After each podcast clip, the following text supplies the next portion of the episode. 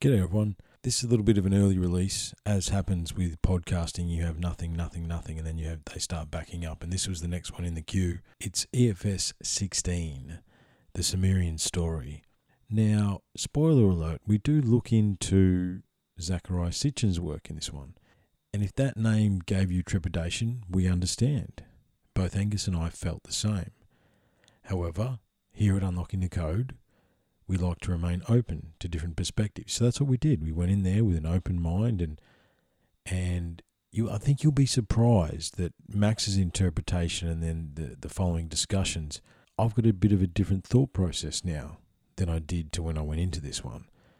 And that's the mark of a good podcast. So hopefully that happens to you. That's enough out of me. Get into this one. Remember on Patreon unlocking the code if you want to swing a couple of bucks our way, that'd be awesome. Instagram, Facebook, Twitter, unlocking the code. It's interesting times still. However, the research must continue. Stay disciplined, hold the line, and I think more than anything, please prepare for whatever you think. However, prepare. Be cool, be kind, stay safe, and we'll talk soon. Cheers.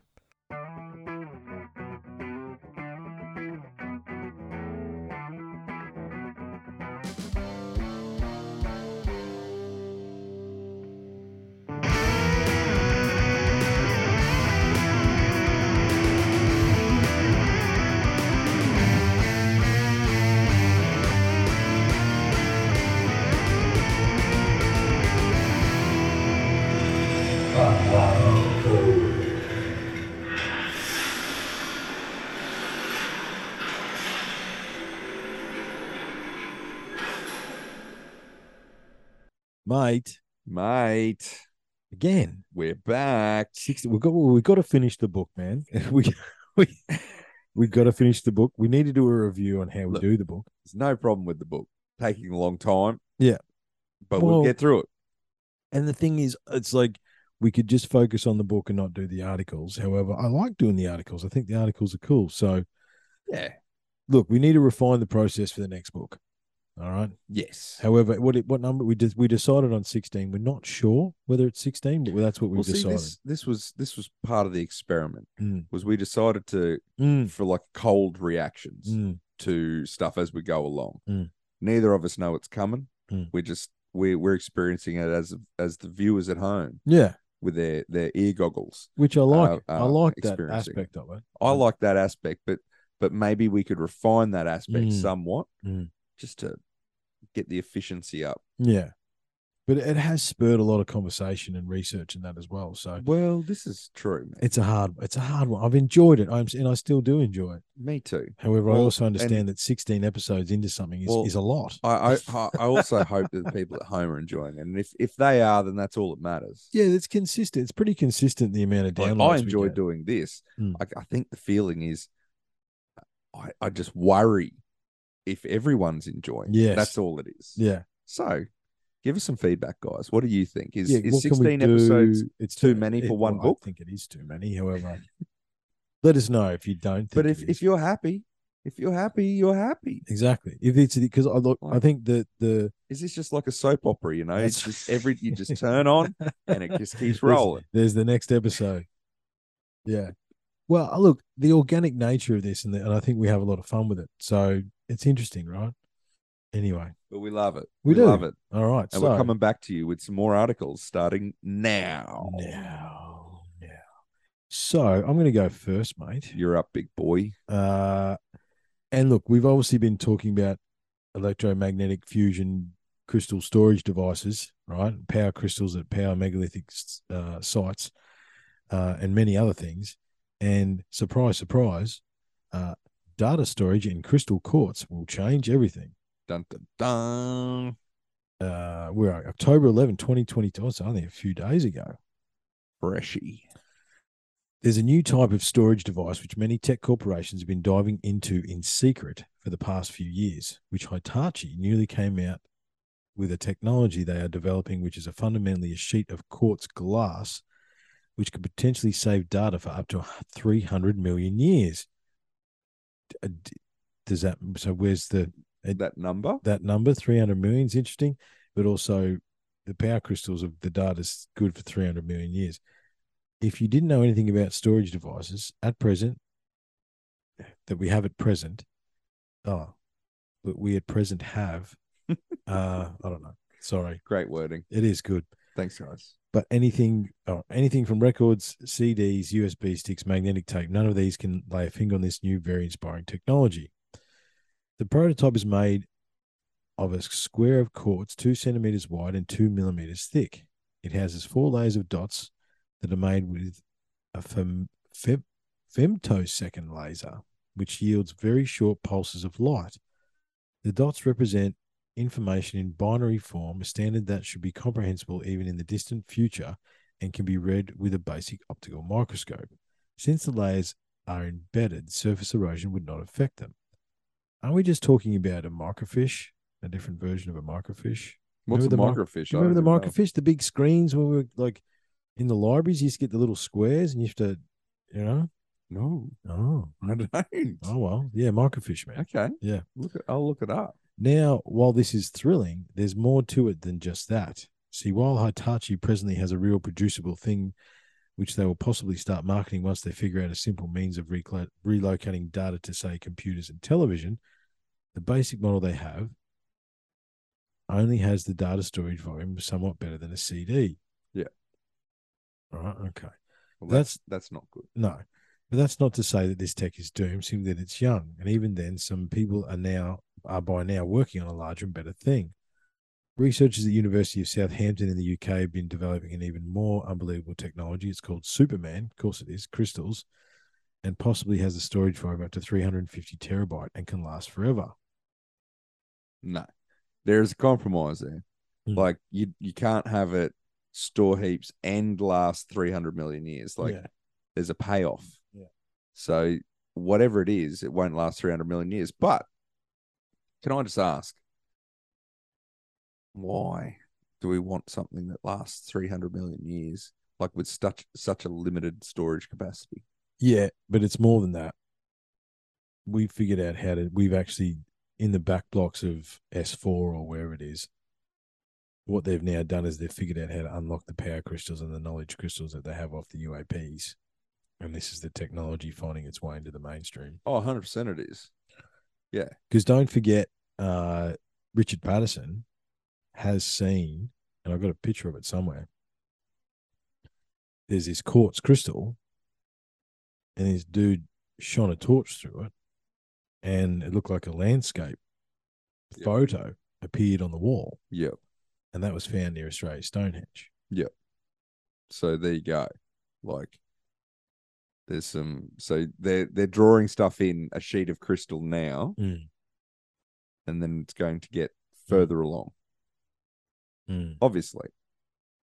Oh, but yeah, then that's come down from from the aliens. maybe. Possible. Uh, it's a theory. it is a theory. Everything's theory. Absolutely, no one knows. Okay, let's go. Femtosecond laser. The researchers use a femtosecond laser, which produces pulses like We did this already. It appears crystals have still got some magic after all, and they don't have to be just in your pocket. They can, might be the basis of all of our computers in, in the future. I mean, they are now, but possibly even more so. Exactly. I was just going to say. Hmm. Oh, what's going to go? Crystal skulls. The crystal skulls contain ancient knowledge and probably dating back to the time of Atlantis or even further. Information on a grand scale. See, they're trying to figure out how to read the crystal skulls. yeah. The skulls are said to have the answers to human evolution, universal information, planetary information, and most prized of all, humankind's destiny and true purpose. Didn't really read this article before we read it to you guys. the legend claims It's cold reaction. it is, like it we is, saying yeah, exactly, about the yeah, book. absolutely. The legend claims that at one time of great need, the skulls would be found and reunited. I'm sure Indiana Jones did this, man. Yeah, The information they did. It's a documentary. the information they deliver will save the human race.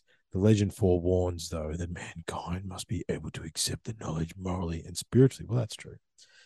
This data can apparently exist forever, enduring great temperatures and hostile conditions without degrading, at least until the sun starts to die and expands to consume the earth, that is. Well, that's a bit dramatic, man. Like, Wow. there's no need to go there. Like, uh, all right, look, Call it quits. yeah, yeah, yeah, yeah. Look, Rather than storing precious information for mankind in an ordinary piece of quartz that could have been lost in time, the ancients chose to store their wisdom in a vessel shaped like a human head.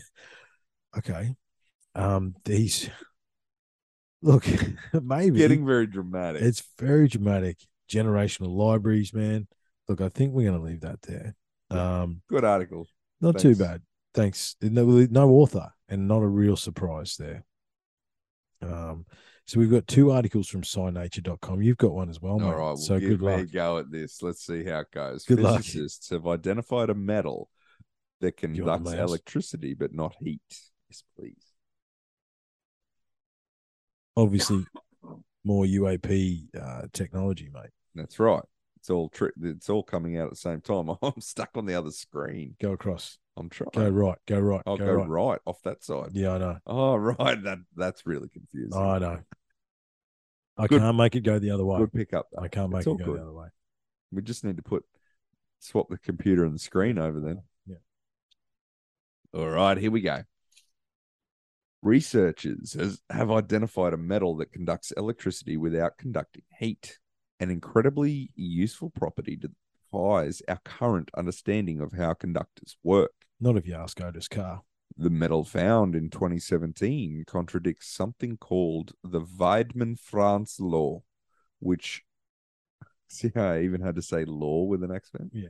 Which basically states that good conductors of electricity will also be proportionally good conductors of heat, which is why things like motors, appliances get so hot when you use them regularly. It's... Hmm, Keep going. But a team in the US showed us this isn't the case for metallic vanadium dioxide, a material that's already well known for its strange ability to switch from a see through insulator to a conductive metal at the temperature of 67 degrees Celsius Fahrenheit. Celsius or 100. 152 degrees Fahrenheit. Yeah, boy.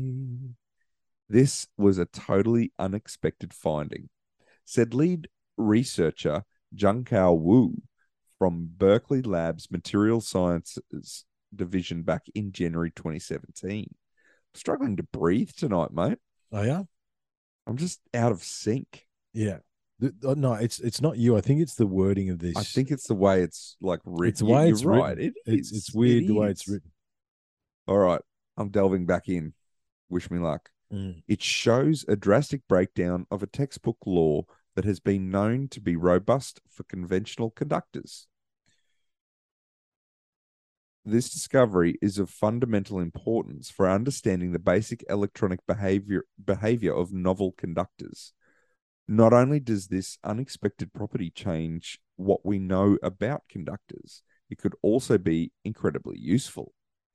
The metal could one day be used to convert wasted heat from engines and appliances back into electricity, or even create better window coverings that keep buildings cool. Well, I think the Look. other one is more revolutionary. Why? It, it's the way it's written Hmm. because it should have ended with like because that's if you're converting heat into electricity, Yeah. that's a pretty massive new step. Yeah. But a fucking window covering to That keep, keep a building, building cool. cool. Come on. I don't know. Look, I think. Look, you can you can keep going. Flick down. I'm just going to speak for a second because I think. Number one, I wonder whether this is written by an AI or something. I It wonder that. Feels like it might, might be. It It's might clunky. be. It's clunky. However, these types of technologies, I mean, all of a sudden this stuff, yeah, we've just discovered quartz can store stuff and anti gravity is real and UAPs are Chinese real. discovered a new crystal on the fucking moon. Yeah, like all this sort of stuff, right? How long is it going to be? They're going to go, oh, by the way, while you guys were, weren't watching, we've got UFOs, by the way. Hmm. We already know how to do all this stuff. See, but the thing is, if they tell us that, then they can't give us. They can't drip feed. It's They can't drip feed us Yeah. and make money out of us. Yeah. Because we're going to be like, oh, you've got the, ne- tech. Yeah, the next big well, thing. give us the it- best fucking tech Yeah. instead of drip feeding us this um planned obsolescence. Yes. Give us the fucking Yeah. horse's mouth. Yeah, Yeah. give us the give us the actual tech that you have, as opposed to drip feeding. You know, because yeah, they, they've got to make their money off each incremental uh, advance, don't they? Exactly. So as soon as you go, as soon, as soon as you tell us that you've got all the tech, well, now we're going to want all the tech. Mm. Mm. Where's the book? Book? Oh, the books. Here, give me the here. Come Oh, across here. sorry, man. For some reason, the book opened up in a different tab. Ah, It's down here. oh, it's over. Nah, I was There looking is. for it.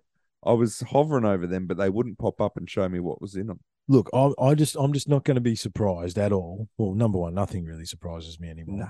However, I'm not going to be surprised to see all this advanced tech just take a giant leap in the next little minute or two. You know, like it's it's just going to happen. It's just going to happen.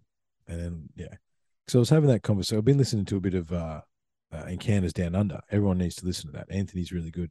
I'm actually going back on there on Monday uh, to talk about ancient tech Mhm. and OOPArt. I'm actually going to because I was listening to one of his podcasts. He was talking about the Antikythera mechanism. You know Yeah. that that we we've already done a bit of research on. Greece. Yeah, yeah, Yep. yeah.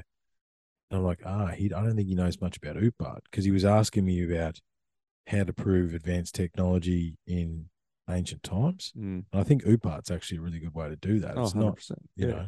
So I was gonna, yeah, I'm gonna share a bit of OOPArt stuff with him. Yeah. should be some good fun. No, bloody oath. Well, Um, at the end of the day, a lot of out of place artifacts were discovered in the exact same way that the ones that we use as basic models, but they were just in the wrong strata of rock. mhm, So it throws the paradigm that's out. right. So then they were discredited. Yeah, that's right. And and you got to remember there's what 75 plus thousand artifacts that they've been catalogued that are classed as OOPArt. Yeah. Uh, because they don't fit the paradigm. That's However- why they're apart. I was listening to one of his episodes today. Yeah, Wish I could yeah, yeah, remember yeah. it. And there was a there was a plane that disappeared over Bass Strait in the 60s, I think it was. It was a Cessna. Mm-hmm.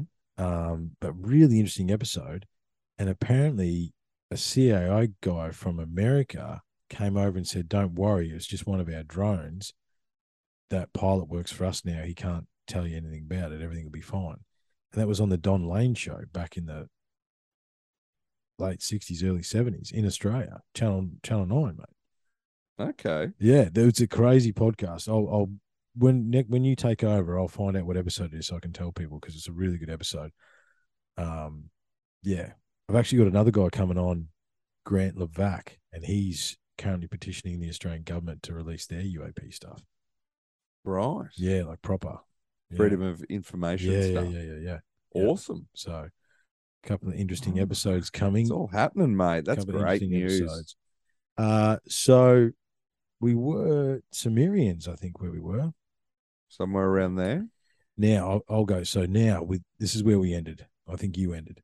Now with all the above in mind, according to the six thousand year old Sumerian account, the actual creation of the solar system, including the creation of the hammered bracelet, which is the asteroid belt in between um, Mars, Mars and and Jupiter, uh, and the Earth, and ultimately of man, the calendar, civilization, pretty well the whole shebang went like this in the beginning far, far back, and it's it's, it's how it's worded. Because see, I've picked it up now, and it's fine. Yeah. that interesting? Far, far back in the depths of time, Apsu, our son, was originally born with two companions. One was Mamu, the planet Mercury, and the other one was a watery planet called Tiamat, or even as beautiful Tiamat, the mother of all. Some cryptic references to Tiamat are actually made in biblically text. I was going to say that, where it is referred to as Tihom or Tihom Rabbah the great Tiamat. The next planets to come were Lahamu, Venus, Lamu, Mars, and then before the first two had even yet formed properly, came Anshar, Saturn, Kishar, Jupiter, An, Uranus, and Antu, Neptune, while a smaller planetoid the Sumerians called Gaga, Pluto, was in turn born from Saturn and orbited the ring planet around as its satellite. Oh, okay.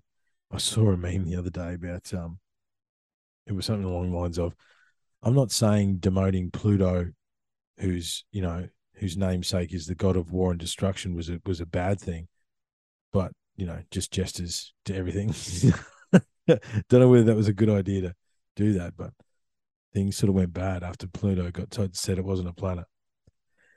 According to the texts at this early time, the Earth as such had not yet come into being, while all the existing planets still had erratic and unstable orbits and wandered this way and that, all greatly affected by each other's gravitational pulls. How many years things remain in this state is not mentioned in the tale, but we are told that the next thing to occur, and still many, many eons ago, was a celestial invasion. A large planet, the text name is Nibiru, was thrown thrown from its own orbit far out in space and entered into our still unstable solar system. It was an event that would eventually prove to be a stabilizing factor for our system. It also wrought great havoc among the planets that already orbited the sun, for as it entered, it was also traveling in the opposing direction to the other planets. The rogue planet Nibiru was first attracted into our solar system by the gravitational pull of Neptune. Upon its initial entry, the planet was apparently still quite unstable and plastic because its passage past Neptune caused it to bulge dramatically from one side in the direction of the planet. Neptune's gravitational pull also affected its trajectory, causing it to curve inwards towards the center of our solar system. The next planet it was to pass was Uranus, and in doing so, it caused great distress to the planet, upsetting it immensely. The planet bowed, bowed to greet them, we can see through our own studies that unlike any other planets, Uranus is in fact on its side while its magnetic field remains vertical. This anomaly is here mentioned and explained by Sumerian texts. Nibiru's passage by the planet must have indeed been close because four great chunks are also torn from Nibiru, creating four satellites that orbit about it wildly. The text named these four satellites as the four winds the north, the south, the east, and the west wind. The largest of these new satellites was said to be uh, the North Wind. The Nibiru approached Saturn, passing so close that it actually touched the planet rings, whereby its course was bent even further inwards by the huge gravitational pull of the giant and was now locked on course towards the inner planets. As it passed by as it passed by first Saturn, then Jupiter, the approaching Nibiru had a major influence on the inner planets, causing massive volcanic activity and very erratic orbital behavior. I mean, that's an interesting, like, it would, wouldn't it? I mean, this body passes so close, right? If what you know, what does the moon do to our tides? Hundred percent. Right. Yep. You have another body pass close to the planet. That's going to upset everything. Does one problem I have with this story Mm-hmm. Is as this planet is passing all the other planets, the planets don't sit, don't all orbit at the same speed.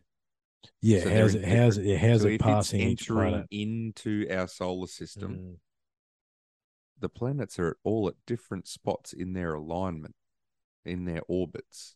Well, they So- do line up every now and again, though. Like that's we've been looking at. There've been fair few alignments the last few years Yeah, but they're going past all of them at the same time. at the sa- like Yeah. one, and then the next, and then the next. So I, I get that it's well, is if, if we're taking it as a scientific description of Nibiru entering Mm, the solar the system. solar system. Now, just while I've got you pulled up for a second, I've got another thought process Mhm. which come to me from the beginning of this one. Mm, So they were describing the fact that uh, Mercury was the first um, planet in Yeah. the solar system. Yeah. Have you ever had anyone explain to you how the planets came into being? Like, as to how they form, no, like all these technically moons that satellite around the, the, sun. sun Yeah. how come there's different balls in different areas? Does a planet get captured? Is it formed somewhere else and Mm, then enters Mm.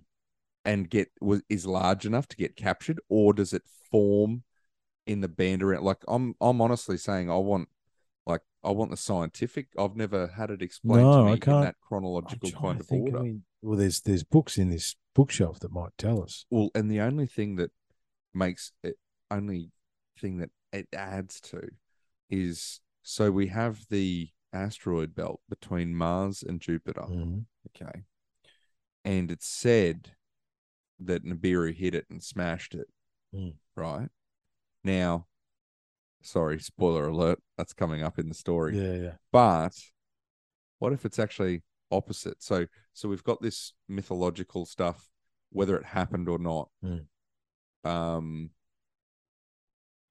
permeating. But what if it's actually the opposite? So we created that story to explain why there was an asteroid belt there. Mm. But but what if that asteroid belt is actually the last planet that's forming, and that's how planets form? It starts as a ring of dust, and then slowly that ring of dust gains mass and runs into each other and builds up, and then forms a planet. What what that was what that's interesting, right? Because my next question was, what you know, okay, yeah, how did the planets form? How would they get there? Why are they all balls? I've never had that explained to me either. You know what I mean? Why are they all round? I, I don't know, but my basic understanding of like physics, I believe it's because because it's suspend. Like imagine if you drop the some, yeah. If imagine if you drop something into like water, and it's suspended like a bubble, like Yeah, an air yeah. bubble forms around because it's the strongest. A sphere is the strongest geometrical shape. Yeah, it's evenly evenly strength. Doesn't where Exactly. you're at. Yeah, Yeah. So I, f- I feel like that's probably why Mm, mm, maybe. without without an actual yeah, explanation. that is interesting though, isn't it? Mm. Is interesting. Uh, where did we get to? I was locked on course towards the inner planets. As it passed by Saturn first, then Jupiter, the approaching Nibiru had a major influence on the inner planets, causing massive volcanic activity and very erratic orbital behavior. The massive gra- gravitational force of the approaching Nibiru caused huge chunks to be rent from Tiamat until the planet had 11 satellites revolving around it, revolving around it. One of them, called Kingu, continued to attract debris and grow until it had grown to the size of a small planet. Then, pulled by the gravity of the approaching invader, Kingu left its orbit around Tiamat and began to assume the orbital characteristics of a planet in its own right, though it still remained close to Tiamat. Nibiru continued relentlessly on its course, on its way tearing Saturn's moon Gaga from the planet's grip. During these close passes, three more moons were also wrenched from the body of Saturn. The text naming them as Evil Wind, Whirlwind, and Matchless Wind. Okay, so you're saying, I get what you're saying about they're not all in a line all the time. Does the disturbance in their gravitational field, wherever they're moving around the sun, are they drawn? Like, is it like, because, you know, they have, they have the, you know, these moons suspend themselves around planets mm. a big massive body moves through the solar system, are the planets drawn to that maybe in a way? Is that maybe why the Earth spun backwards for a couple of days because the big planet came and it sucked itself towards there? That's possible. You know what I mean? It's hard. That's hard. yeah. I, I with my limited understanding of gravitational. Yeah, exactly. Your gravitational Um, mechanics and Maybe space physics. maybe it would work. yeah, yeah, yeah. Being full blown sophomaniacs of the highest order. Yeah, um, without without being able to see it happen draw a diagram. and see it happen. So the way I'm picturing it, right, is if we is if we put this up onto the astral plane and imagine it. So you've got the if you think of it like the sun is at the back, Mm, and then if we look at the orbits of the planets Yeah. and and for for this sort of description to work, you imagine the the planets sort of in a line coming out past you Mm. and and ending up at planetoid Pluto sort of thing out closest to you, and then you think because so if they're rotate like orbiting clockwise, mhm. Nibiru's coming in on, on this trajectory on the right hand side. Now, all I'm saying is because it as it come, it, we're still talking about it coming in. It's Mm. not going back out, so it's coming in. Well, that's the There- that's yeah. exactly it there. Yeah. So as it comes in, see the arrows just there, Mm.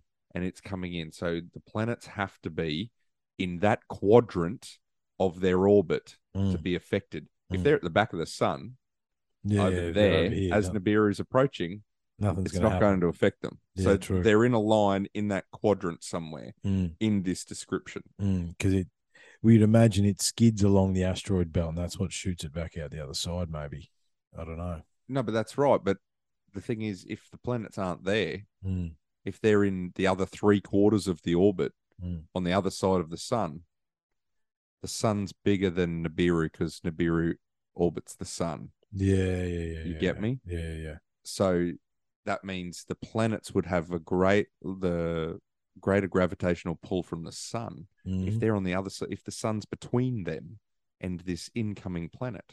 mhm. You get me? Yeah, I get you. I get you. It's hard to know, though, isn't it? You know, this is all speculation. Uh, exactly. That's right. the other thing I was thinking, but it's also too, probability. Yeah, absolutely. The other thing I was thinking too with the Sumerian text, Yeah. Mythological story. So is this, you know, like Little Red Riding Hood, don't go into the bush, you know what I mean? Like all these stories that we grow up with. It's metaphorical. it's metaphorical. I don't know whether it's yeah, it's it's how they decided to tell that version of the story. yeah. Mm. Yeah, yeah, yeah. Mm. There's a meaning behind it. Mm, Yeah. So it's not necessarily a scientific description. yeah. Nibiru is now surrounded by seven wildly orbiting satellites as the planet then began its approach towards Tiamat. As the two planets drew near to each other, Tiamat became inexorably drawn by the gravity of the huge invader. There you go. And there were massive electrical discharges that began arcing between the two planets, which caused great damage to Tiamat. But then something occurred. Perhaps the electrical arcing provided an electromagnetic cushion of some kind that repelled the two bodies, but for whatever reason, Nibiru's course became erratic and it did not collide with Tiamat. However, one of its satellites did. The satellite called Evil Wind plowed straight into Tiamat, cracking and splitting the planet into two, in two as massive electrical discharges from Nibiru entered deep into Tiamat's core, completely extinguishing its life. That's a graphic. I mean, imagine just we could computer generate that now. So what is he? He's got these seven massive satellite moons orbiting Nibiru, and it starts. These planets start creating electrical charges between each other, and then one of these things slingshots in there and just makes it explode. You want Michael Bay like Yeah. directing that I one. know. Like you could actually you could computer generate that. Um, this is illustrated well by Sitchin's own diagrams. Then Nibiru was now inexorably locked into orbit, left the inner planets to begin its vast elliptical journey around our sun. It was on its second orbit through our solar system when when that a further disaster struck.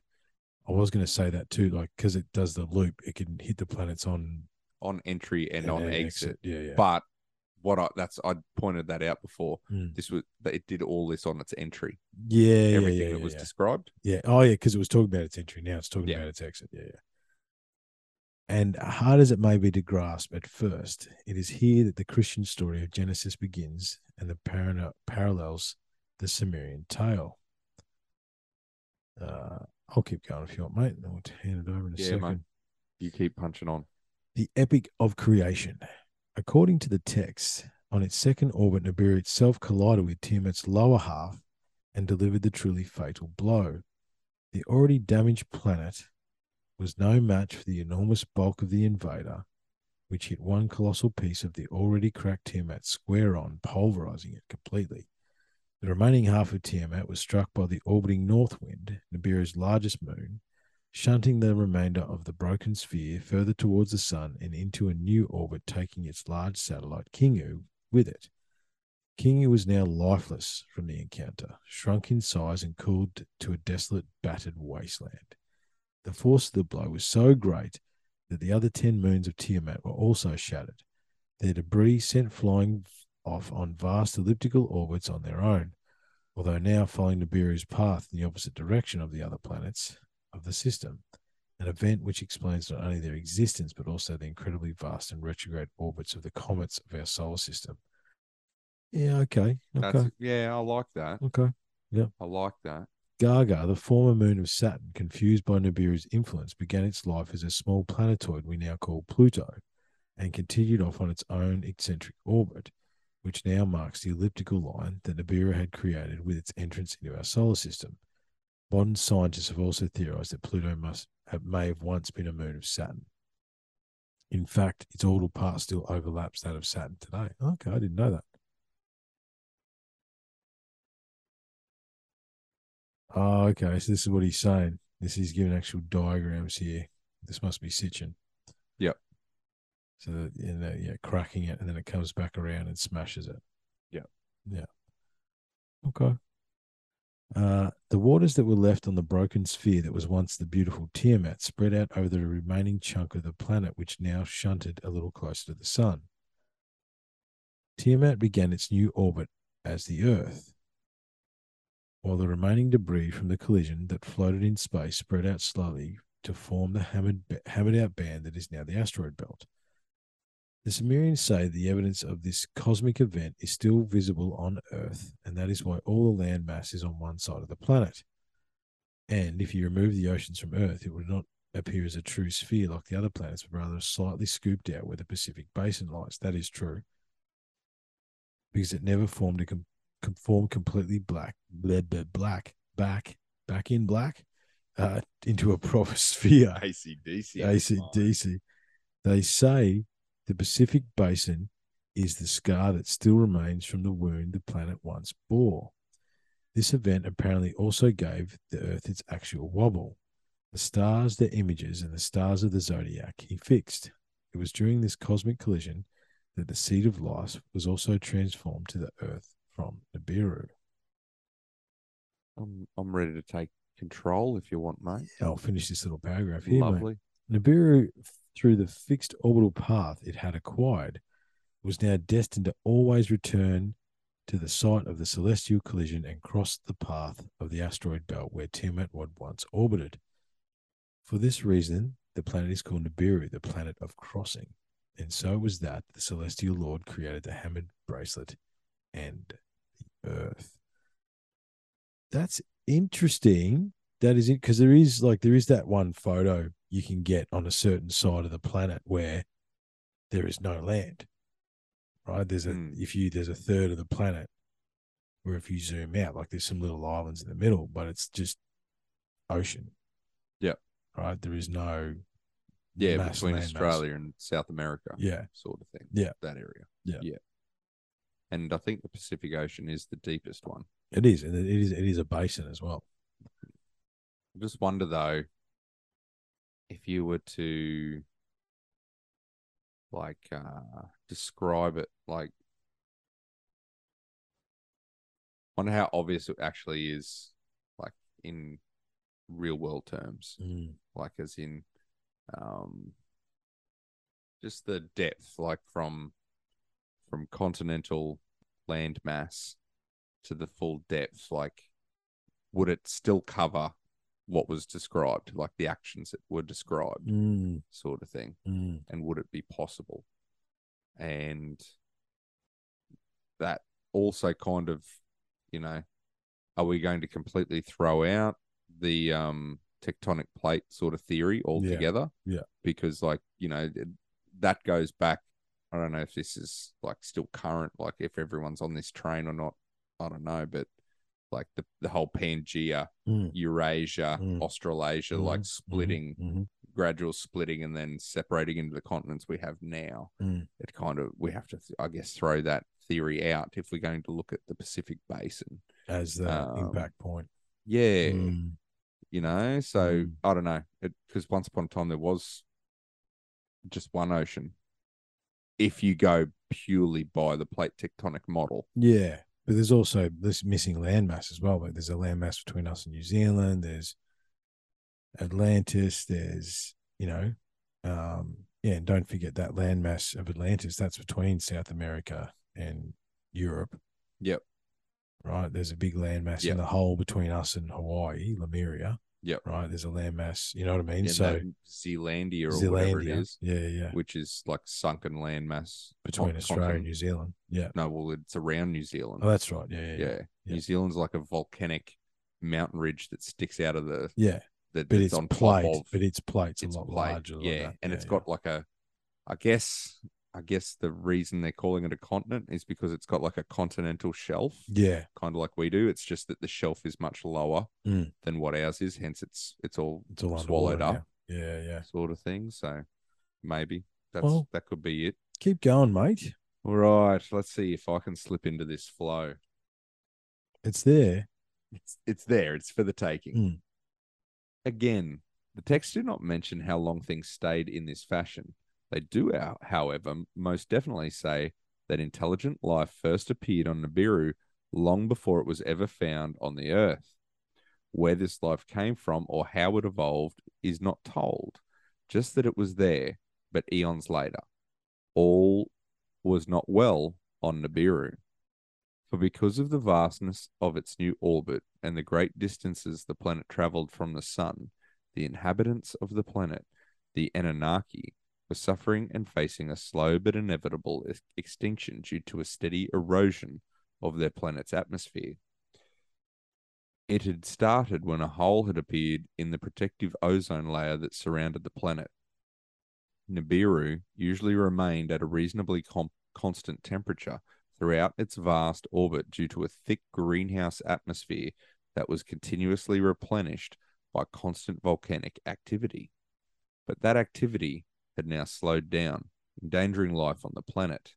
It was decided to create weapons of terror to reawaken the volcanoes. But even after the blinding explosions from them had been directed at the sleeping mountains, they still refused to release their volcanic clouds, and the atmosphere continued to erode. It was then discovered by scientists that the problem could be alleviated by suspending fine particles of gold dust in the upper atmosphere to create a curtain of charged particles that would protect and shield them during the planet's vast orbital peregrinations away from the sun. Gold was a substance that was very rare on Nibiru, but the Anunnaki knew that gold existed in, in abundance within the hammered bracelet. So a dangerous mission was organized to retrieve the substance from the chunks of blasted rock within the asteroid belt. The mission was a total failure, and many brave heroes were crushed by the giant boulders in a dangerous quest that was attempted to gain a quantity of the precious metal from the asteroids and rescue their planet.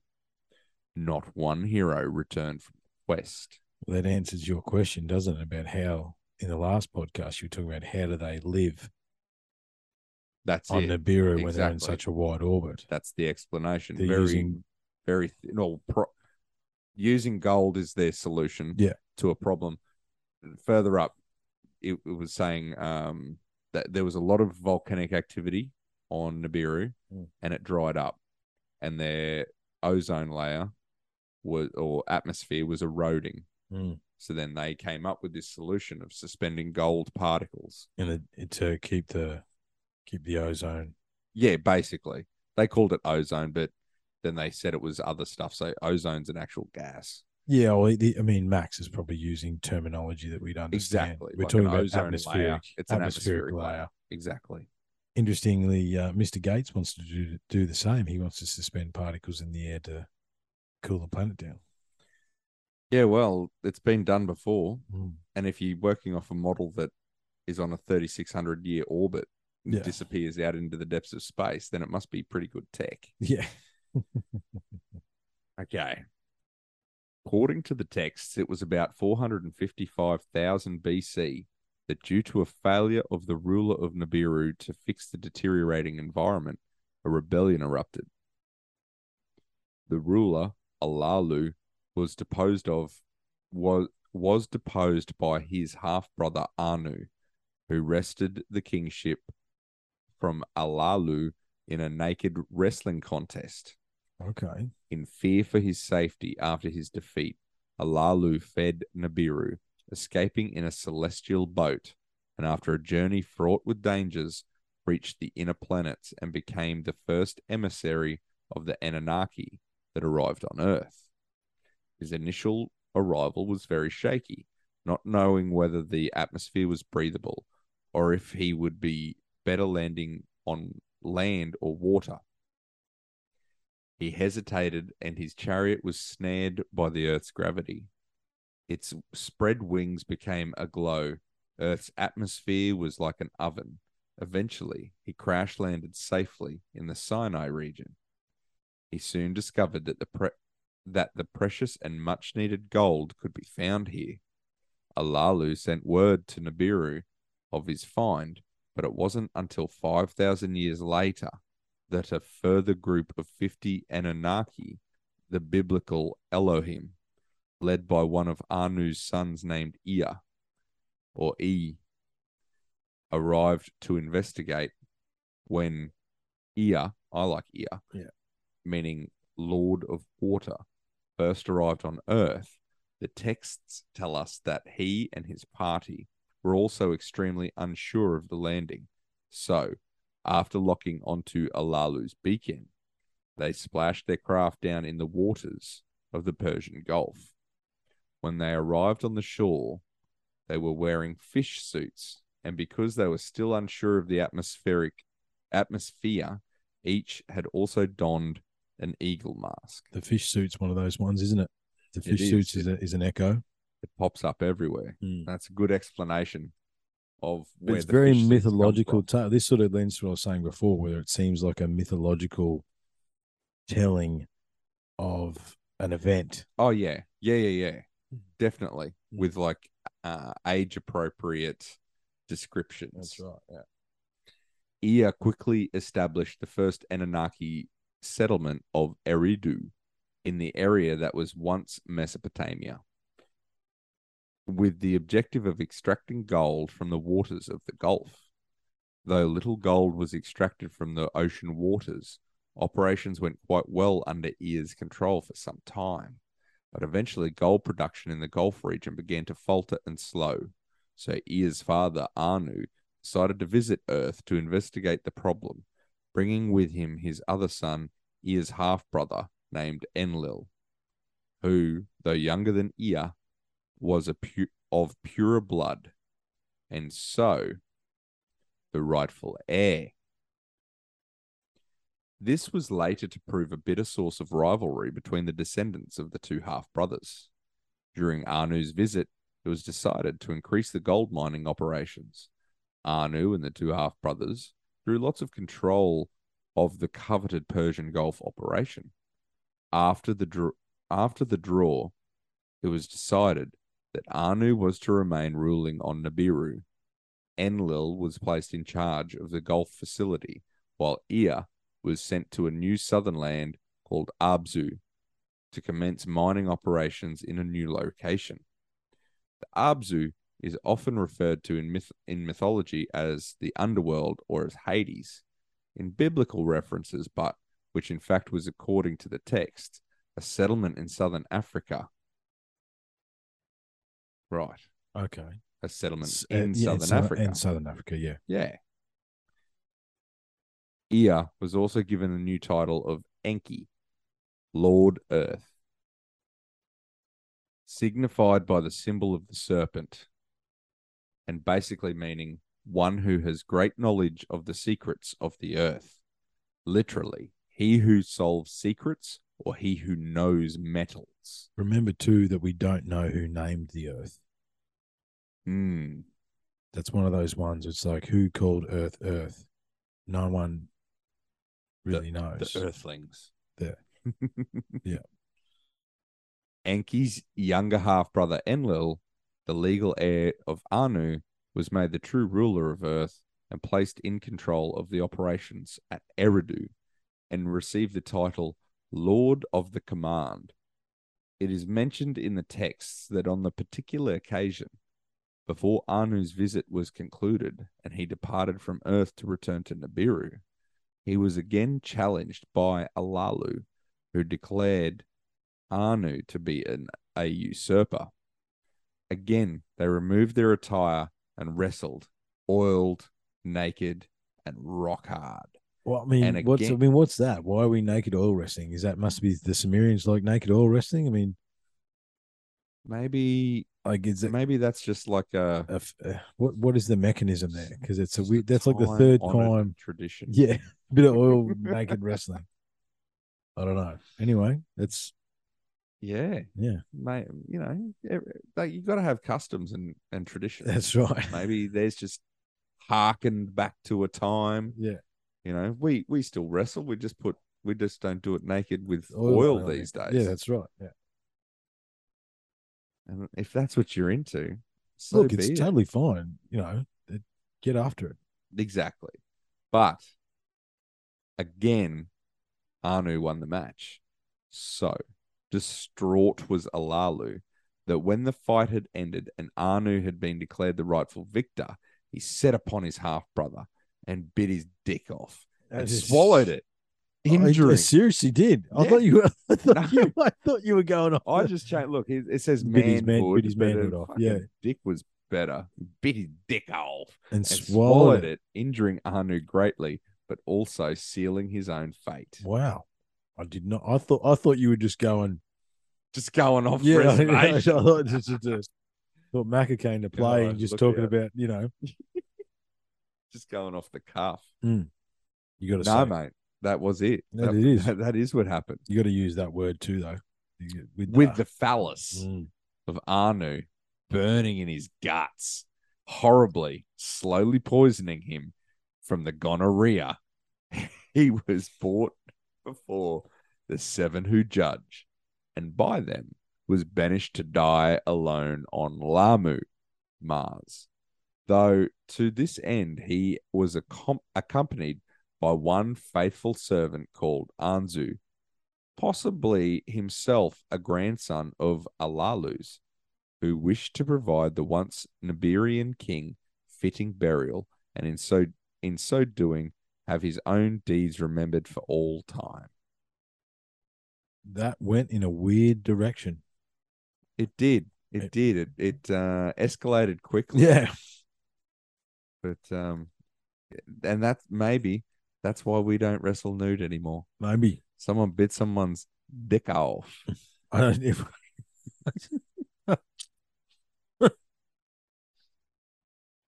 Anyway, Hmm, I digress. keep going, mate.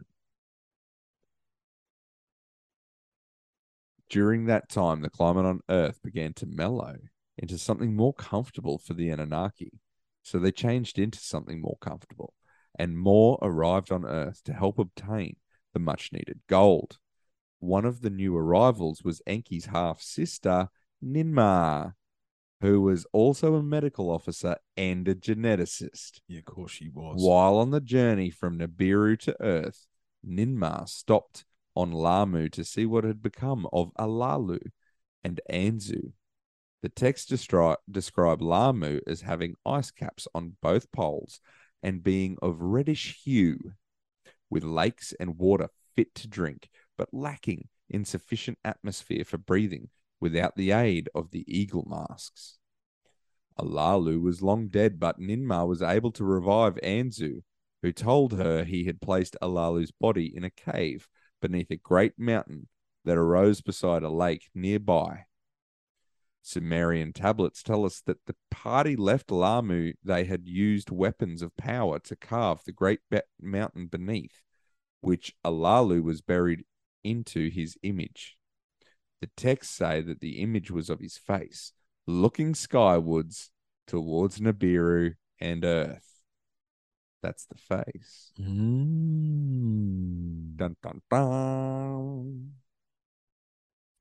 Uh, whose gold he discovered, and that they carved the monument of Alalu wearing the eagle mask, but with his face uncovered.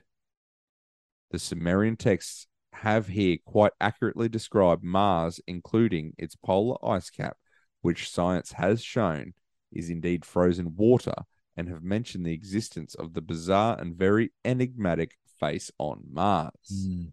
The question is, how on earth could they possibly know about any of that? Yeah, look, I mean, the weird story aside, the, aside, the facts are interesting for sure.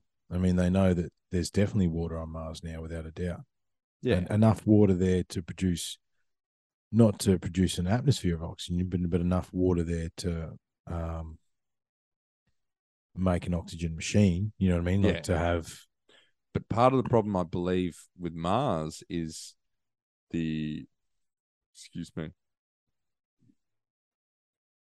um magnetic field Yeah, because it's part of the magnetic field that also helps to sort of Mm. control the well, that's what they say. Something hit Mars, and that's why it's like a half peeled orange, and it disrupted the core.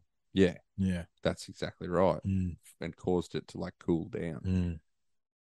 So, soon with the arrival of a party of 300 more Anunnaki, the gold mining operations on Earth were running smoothly again. The gold bearing ores were being steadily shipped from Africa, the Abzu, to the Gulf to be refined. then sent up to a way station that had been established on Lahmu near the tomb of Alalu.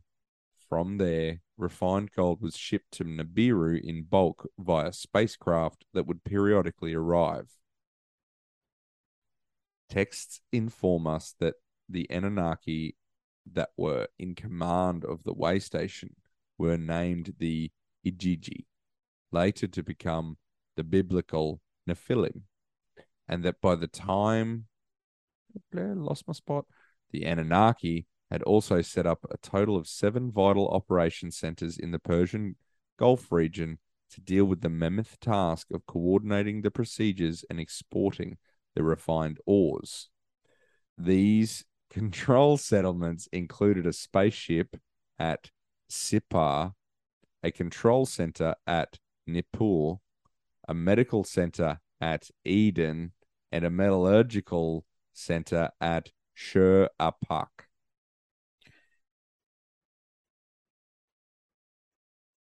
During this time, and with the help of the Igigi, Alalu's grandson Anzu attempted to seize control of the Earth operations, and a short war broke out. However, Enlil's son Ninurta quickly squashed the disturbance and disposed of the troublesome grandson. Do you want me to take over, mate? Yeah, you can have a turn back again. So I'm not going to, and this is, I'm going to draw a weird bow here. Pull it. So, and this is fast forwarding to the modern times. So one of there's a there's a senator uh, who's basically been asking about Australia's gold reserves, and right. so Australia, the country that produces the most, one of the most amount of gold on the planet, you would think we keep our gold bars here. Well, we don't. We keep them in London because that you know that makes sense, right? We're And- part of the Commonwealth. Yeah. So let's call that the reason. Yep. Anyway. So the senator asked them, "Where has anyone actually seen the gold? Who's seen? Like apparently we're supposed to have 150 pallets of gold or whatever it is, right? Where is it?" And he's like asking questions about, "Has anyone actually? I mean, surely if you had a, you know, it was something like 100 billion dollars worth of gold, surely you'd send someone every now and again just to sight it, you know, just to wander amongst the bars and make sure that it's all there." Turns out, no, right? Of course not. right? They they get sent um, reports or something, right? But basically, it's very Emails. very thin. It's very the evidence. And the senator's like, so you're telling me that no one's actually seen our gold? Who was the last person that saw Australia's gold reserves? And everyone's like, oh, I don't know. Now, I'm not saying that the gold doesn't exist because we shipped it to Mars to send it to Nibiru, but I'm also not not saying that either. Yeah, I'm hearing you. Yeah. man. Where to Well, go? What yeah, why why did is that also a possible reason why we moved away from the gold standard Yeah. to free up the gold? Yeah. Nibiru wanted its shipment. Yeah. Anyway, tales of gods and men. Eventually, a mutiny arose amongst the Anunnaki in Africa, who were endlessly laboring the mining operations under Enki's control. The Anunnaki were tired of their years of toil in the mines, and after a conference, it was decided to, by Enki to enlist the help of his half sister Ninmah, the geneticist, to create a worker race who would relieve some of the burden of the Anunnaki. Enki himself was a great scientist, and he and Ninmah used elements of the Anunnaki, DNA, mixed with elements of animals to experiment in the task. Initially, a variety of animals were used in the tests, and some odd looking creatures were produced. It was believed that creatures such as horses would produce strong workers, but after a few Anunnaki horse hybrids and other even stranger creatures were developed, the idea of breeding creatures of pure burden was abandoned. Enki said he knew that a small race that lived in the forest of the Abzu that would be perfect for the task, and Ninmah eventually succeeded in creating a primitive worker race by mixing the essence of Anunnaki DNA with DNA taken from this lesser primate species. Eventually, success was achieved, and soon many of the new workers began to take over the toils of the African mining operation. The procedures she used and the methods of birth, etc., were recorded in quite a detailed manner in some of these texts. Ninmah named the new race she had created the Adamu or Adamu. Adamu. Yeah, I know, but Adam, I was looking at Oh yeah, Yeah, yeah. 100%. A most interesting detail of the Sumerian account is the mention that all the genetic experiments were first conducted in crystal dishes without success. It was not until Enki surmised that perhaps not enough of the actual elements of Earth itself were present in the experiments and suggested the use of clay dish for the process, which would possibly leach some traces of those elements into the mixture, though its use that success was obtained and the Lord fashioned a man from the clay of the ground. That's out of the Bible. Mhm. Even after the race had recreated, though, it soon became apparent that many more would be required to ease the toil of the Anunnaki workers. Soon Enki again sought out the services of his half sister and her genetic prowess. Ninmah conducted further tests, began more genetic manipulation, and soon Enki's son, Ning Shizida, Shizida succeeded in giving the new Adamu race the desire and ability to procreate by adding two more two more pieces to the human DNA strand. He added the leaves of knowing to their tree of life. There you go. That's the the Sumerians describe this human tree of life as resembling two intertwined serpents. The texts tell us that the human tree at the time only had 22 leaves and that Ninmah added two more. Such an account very accurately describes the 24 chain double helix strand found in human DNA. Again, how on earth would the ancient Sumerians know that, do you suppose? It's a fair question. You've got to know that to write that That's into right. your fucking mythological It's exactly. You need you need to be able to actually can yeah, exactly. That's some funky shit. Yeah. When Enlil decided, oh, sorry, when Enlil discovered the Adamu could now procreate, he was furious with Enki and demanded how much more his brother would grant to his new pet race without consent, and how long would it be before he further altered their life tree to include the long lifespan of the Anunnaki. His brother and sister replied they would never add the two extra leaves required for longevity. But Enlil was not appeased, and he forced the Adamu to leave the Eden facilities where they had been housed and fend for themselves in the wild. Oh, Did you just notice that? He forced the Adamu to leave the Eden facilities, Mm-hmm. though many were still required to work for the Anunnaki, as was their purpose. Even cast out of the Eden by Enlil, the Adamu began to multiply greatly. Well, we, we are known for that. And before very long, uh, all that oil naked wrestling, that's and soon both brothers had an abundant supply of the new Adamu workers, both for the mines in Abzu and for the many tasks in the centers of Mesopotamia. Things then went along steadily for for a time until the Earth descended into a glacial period at around 200,000 BC, during which time most of the Anunnaki returned to Nibiru for the duration.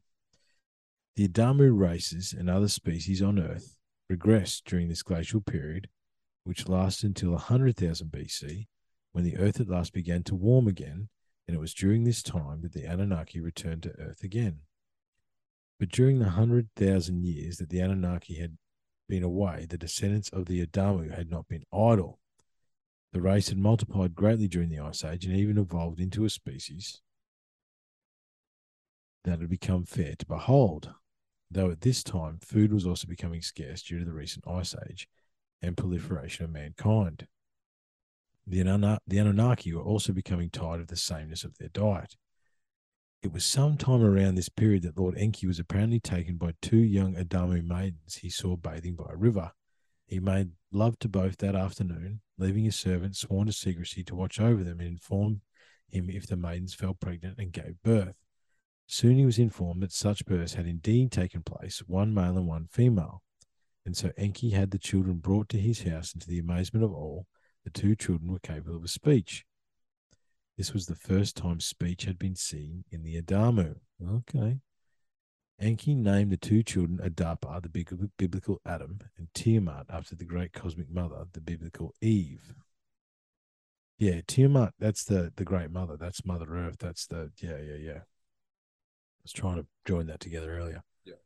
According to Sumerian texts, Adapa and Tiamat eventually had two sons, Abel and Cain. In delight that intelligent man had now miraculously come into being, the Anunnaki had grains and sheep brought from Nibiru and the two sons were taught in their ways. Abel was taught as a shepherd in the way of animals by one of Enki's sons named Marduk, which we heard last time. Mm-hmm. Cain or Cain was trained in the skills of farming and the nature of soils and minerals by a son of Enlil called Ninurta. Ninurta is another one of those names too. However, when the first lambs were born and the first crop was harvested, the two sons brought them before Enki. He was greatly hungry for fresh meat, and so showed great deal more joy at the prospect of fresh meat than of bread. Cain felt dejected, and soon Abel began belittling his brother and boasting that Enki favored him more. So the tension grew. Due to the dispute over water, one day Cain killed his brother Abel with a rock, and so was brought before the seven who judge. I love that the seven who judge, seven sisters, Pleiades. Mm-hmm. Okay, uh, always seven, isn't it? And condemned to death for his crime.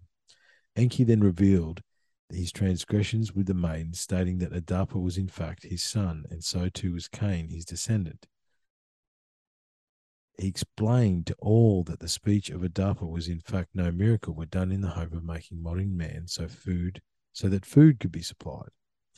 The council then overturned Cain's death sentence to one of banishment and said that Cain must be given a mark so that he and his descendants will be recognized and not killed by mistake. Ning Ningizida, Ning Ishzida, then genetically altered Cain's essence and he was sent to wander in a distant country. Things went along quite steadily for a while. Adapa and Tiamat had another son called Sati, the biblical Seth, and Seth's uh, Egyptian god as well, uh, and eventually a further 30 sons and 30 daughters. Got busy. More oil wrestling, I think. Um, sorry, just went a weird space earlier. Man. Some, yeah, yeah.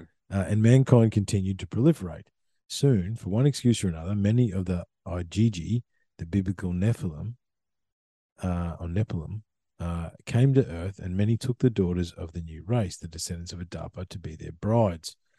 But the Anunnaki were larger and more powerful than the Adamu women, and many of them died in childbirth. These events are also mentioned outright in the Christian story of Genesis. Okay.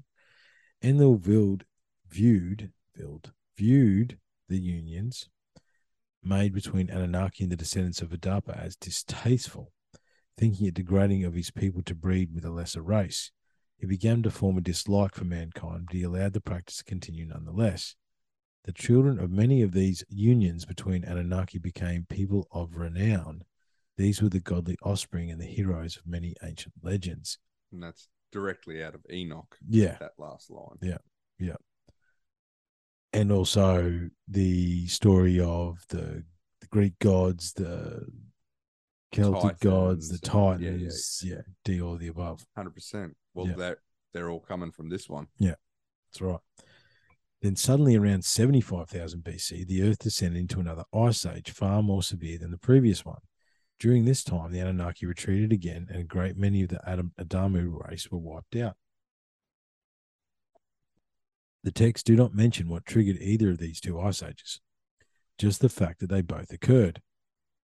We are told that during the second glacial period, various regressive species of Adamu roamed the Earth by its conclusion, the dominant race on Earth were the descendants of Adapa, Homo sapiens sapiens. One text mentions that sometime during this period, Nibiru's passage through the asteroid belt with one of Tiamat's former moons, now a comet, following behind it, apparently loosened many huge boulders which caused meteor storms on Earth, the Moon, and Mars. According to the personal account of Enki himself, the moon was apparently struck by the comet itself as it passed. When the An- Anunnaki returned to Earth, they again found pockets of man who had survived the Ice Age. Enki and Ninmah were so overjoyed at finding survivors and so impressed by the hardiness of their new race, they both agreed that time had come to elevate those humans who were an Anunnaki percentage to the position of rulers of Shuruppak, the great medical center of Ninmah. The decision by his brother and sister to do this enraged Enlil beyond belief, and secretly he began to plot the demise of the race of man, for he had also become tired with all the noise and disturbance that was being created by man and had once, more than once, imposed severe noise restriction on them. For being a great number of years, he employed various methods to dispose of mankind, who by now had multiplied immensely and were creating noise, mess, and general chaos. He allowed the proliferation of waves of pestilence and disease, plagues of insects, droughts, great fires, and for general mayhem to be the lot of mankind as punishments for their transgressions. But still the race held on. Then around 13,000 BC, Enlil saw his opportunity to be rid of man once and for all. You see, the Anunnaki had noticed the strange groaning and seismic rumblings that emanated from the great white land in the south, Antarctica, with every passage of Nibiru. They had set up sensitive equipment at the southernmost tip of the Abzu, Africa, to monitor such activity. Enlil knew that Nibiru would soon be making another close passage past the Earth, and that his readings had shown with the gravitational pull of the huge celestial body in such close proximity to the Earth, a slip of the Antarctic ice cap was in, imminent. The event would generate an enormous global tsunami and worldwide flooding. So this is another. So Mhm. Yeah, Yeah, another take on the on the on flooding. the flooding. Yeah, yeah, yeah. He knew that it would be imperative for the Anunnaki to leave Earth during such an event, or they would seriously per- surely perish in the deluge. Enlil then held a massive held a meeting with Enki, Ninmah, and the other Anunnaki, and informed them of the approaching calamity, but made them swear to secrecy and to withhold information about the impending disaster from men, so that the race would be obliterated in the flood. But Enki was distraught and could not bear to keep the oath, so great was his love for the race he had created, with his half sister and civilized man that had sprung from the line of Adapa. So one night after a vision, he devised a plan, and the next day he went to visit one of his human sons in secret. The plan, the man was named Zeus, Ze- uh, Zeus, Zeus the Udra, Zeus, uh, Zeus Udra, whatever. If Grub was here, he'd be able to tell us. Yeah. Yeah, the Sentinel. Uh, the biblical Noah was also known as Umnat Fishtim or as Atrahasis in some tales, but it's Noah. Not looking at, I'm not going to say that word, Noah. at Noah, yeah. But instead of pretending to speak to a reed hut and so holding true to his vow, Enki told the hut about the doom that was about to befall the earth and left instruction on a tablet for the building of a great submersible vessel that would roll and tumble, in which a man and his companions could safely ride out a great deluge that was soon to come from the south and engulf all civilization. Enki emphasized haste in the task and said to gather inside the craft his family and all the domestic creatures that he could. He then provided Noah with a navigator named Ninagal, who was another of his sons. Enki then instructed him that he should look to the look to the west for a sign that the deluge was imminent, and then would be the time to board the vessel and seal it tightly. He said not to inform anyone of the doom that was to befall mankind, but instead to say to his countrymen that he had won the displeasure of Lord Enlil and was now to move to Abzu to serve Lord Enki, and those who wished to travel with him he would take. We are told that Enki and Ninmah were also sorrowful that all the creatures of the world, including those that are brought from Nibiru, would also perish in the flood, so they conceived a plan to extract the essence, DNA, from as many as they could, so they could repopulate the earth with them after the deluge. The precious seeds of all the animals they could find were collected in pairs, one male and one female, and stored in a box and delivered to Ninagal by messenger for him to hold safely within Noah's vessel. Then, sometime around circa 11,000 BC, came the deluge. At first, the signs of the event, the Anunnaki immediately launched their ships from the spaceport at Sippar to the west of Noah's position with his submersible vessel. When Ninagal saw the launch of so many ships, he saw that Enki had told him would come from the west, the sign, for the Anunnaki were now departing. So Noah hurriedly boarded the vessel and sealed himself inside to await deluge, taking with him his family, those who had wished to from the start to sail with him to the Abzu, his navigator, and what creatures he could gather to him. Then came a massive deluge of ocean from the south that engulfed the globe. The ships of the Anunnaki escaped the flood and sat in orbit as they watched the devastation from the heavens. The waters swept across the earth. Ninmah wept openly at the destruction of Enki, and Enki also grieved greatly. And there they waited until the torrents subsided. Uh, what are, what are we doing, mate? Let's have a bit of a slow peep here. It's a pretty long one. We got a fair bit left. Yeah. So Do you, I mean, I'm I'm I'm happy to call it there if you want, mate. It's up let's to do you. this. Yep. Call it there, mate. Yeah. I think that's that's a wrap, my friend. Mm, mm. It's been a fun one. Yeah, nice little punchy episode. Um, I'm liking I'm liking how so obviously we understand all of the crossovers. Yeah, we can see them now. Yeah. But I'm also enjoying the fact that like throughout that there's explanations of modern problems. Mm, Like Hmm. a- as in like the the DNA and and Mm. stuff like that. So mm. it's it's a it's it's just a one stop shop. Yeah, and it. I wonder. Like you've got to question how they knew these things, right? And you you can't not. Uh, because now I'm looking at it. I like, because I listened to the last episode, Yeah. uh, and we were talking about the fact that we didn't take it because it was all Sitchin's work, right? Whereas I let go of that now. I'm Yeah. just I'm just analyzing it like I've never seen it before Exactly. because I haven't really. I haven't haven't not in this depth have I looked at this work. No. Um, and there's enough there that you've got to ask the question of how did they know this stuff? Like how the how is this how is this mythological story telling us about all these things that again it's like another thing we aren't it's like as our technology advances we look back into these megalithic societies and see that they knew back then what we knew or what we know now, but it's only through our advancement of technology that we figure out that they knew that we knew that we knew that they knew. You know what I mean? Well, for instance, the whole part about like hominids, there was other hominids, but it was sapiens sapiens that that remained. Mm. So we only know about other hominids through our archaeological uh, digs. Mm. So how did the Sumerians to to include that into their their myth story through their creation story? Mm. How did they know about other hominids? Mm. Mm. And also the the various creatures as well. Um, Yeah. I mean, how did they how did they know about those? Well, that's right, and this is what we mean about it. Like, it really, it it really fills the holes for the modern time. You know, Mm. it gives those explanations Mm.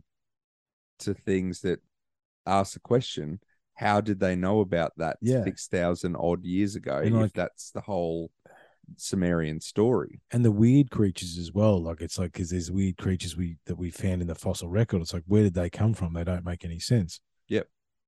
Maybe they came from Nibiru. You know what I exactly. mean? Yeah, Yeah. yeah, yeah, They are, you know, Yeah. they're the cane toad of, uh, or they were the cane yeah, toad. yeah, of- yeah. They're like the cane toad, yeah, hundred percent. They come from Mm. Hawaii. Now they call Australia home. yeah. Well, mate, another interesting one. I'm I'm keen to see where he goes. No, uh, the Sentinel couldn't join us tonight. He was a little under the weather, and then he had some other stuff to do. So, but uh, this was a this was an off the cuff one, which I enjoyed, man. Thanks very much, dude. Yeah, no, you're welcome, man. and we will uh next time we will We'll we'll dig further into the Sumerian creation story. after the deluge. Lovely. That'll be EFS 17. 17 apparently thanks guys you're awesome uh please look after yourselves stay safe be cool that was your cue to go Oh, I thought I thought we I thought we um there was another line of yours. Anyway, in this life and the next. yeah on you guys cheers just want to go again Let's do it. Yeah. Go again. All right. I know you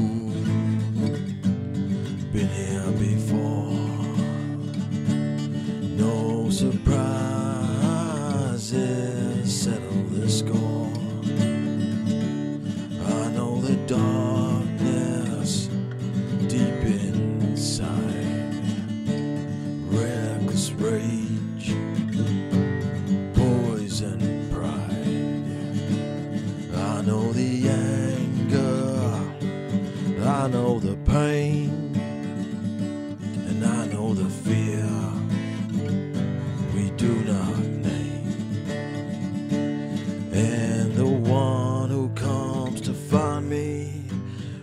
my time is through, I know you.